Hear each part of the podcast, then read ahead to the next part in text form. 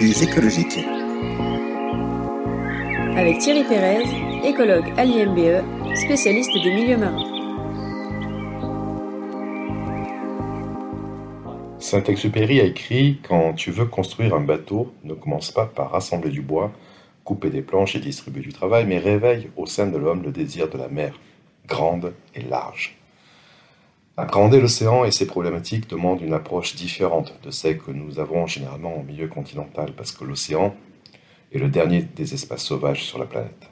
Ça peut vous paraître exagéré, mais l'océan couvre 70% euh, de la planète et ce n'est pas qu'une simple surface d'eau au-dessus de la croûte terrestre, c'est une colonne d'eau haute de 3700 mètres en moyenne.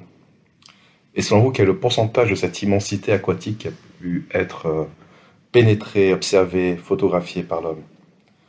Un infime pourcentage en fait. En tant que scientifique du XXIe siècle, je peux vous le dire, j'ai eu le privilège d'explorer des environnements marins que personne n'avait vus avant moi, et il est probable que personne après moi n'y retournera prochainement.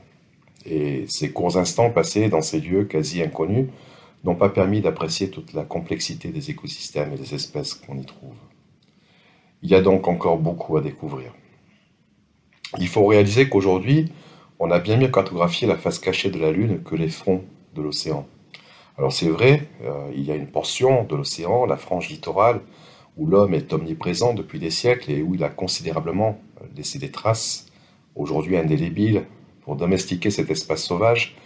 Les pressions anthropiques sur le littoral n'ont cessé de croître au cours des deux derniers siècles. Ouvrages portuaires, exploitation aquacole, industrie, complexes résidentiels, euh, hôteliers, plages artificielles, etc ont modifié les paysages, détruit les habitats naturels, introduit du béton en mer et de la pollution, bien sûr. Mais encore aujourd'hui, il faut le dire, il reste beaucoup d'espaces littoraux encore vierges à l'échelle de la planète et il est absolument capital de les maintenir ainsi.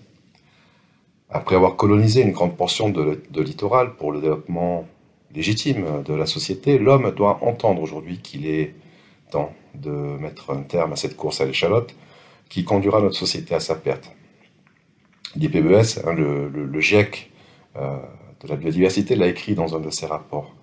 La santé des écosystèmes se dégrade plus vite que jamais. Nous sommes en train d'éroder les fondements même de nos économies, nos moyens de subsistance, la sécurité alimentaire, la santé et la qualité de vie dans le monde entier.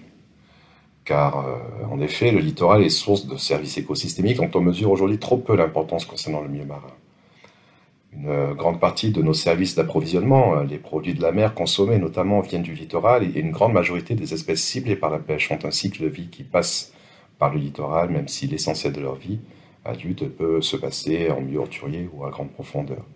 Et cette partie de l'océan aussi, hein, l'océan profond, le large, dans son immense majorité, donc il est tout aussi capital de le préserver de toute tentative de domestication, ou comme en milieu continental, nous n'aurons bientôt plus que des agro-écosystèmes marins progressivement homogénéisés, rendus monotones et se vidant progressivement de sa biodiversité. L'océan est le dernier espace sauvage sur la planète car il y a encore des possibilités d'observer la biodiversité en dehors des musées, des zoos, des cirques, des parcs et des réserves. Alors il faut le protéger, il faut même le chouchouter, et ce, pas obligatoirement en multipliant la création de parcs et réserves excluant l'homme de ces espaces. Il faut montrer son esthétique, expliquer tous les biens et services qu'il peut apporter, favoriser la diversification des cueillettes plutôt que l'exploitation ou l'aquaculture intensive de certaines espèces et réduire les pressions. C'est possible. À l'image de certaines sociétés insulaires, l'humanité tout entière doit s'approprier ce que l'on peut considérer comme du patrimoine marin, pour que le besoin de le conserver pénètre les consciences collectives. Personne ne se pose plus la question des raisons pour lesquelles la société investit énormément dans la conservation du patrimoine culturel. Toute l'humanité est quelque part propriétaire du Louvre, de Notre-Dame de Paris ou du Taj Mahal. Notre défi pour cet espace de nature sauvage est bien là, faire reconnaître l'océan comme bien, patrimoine commun de l'humanité.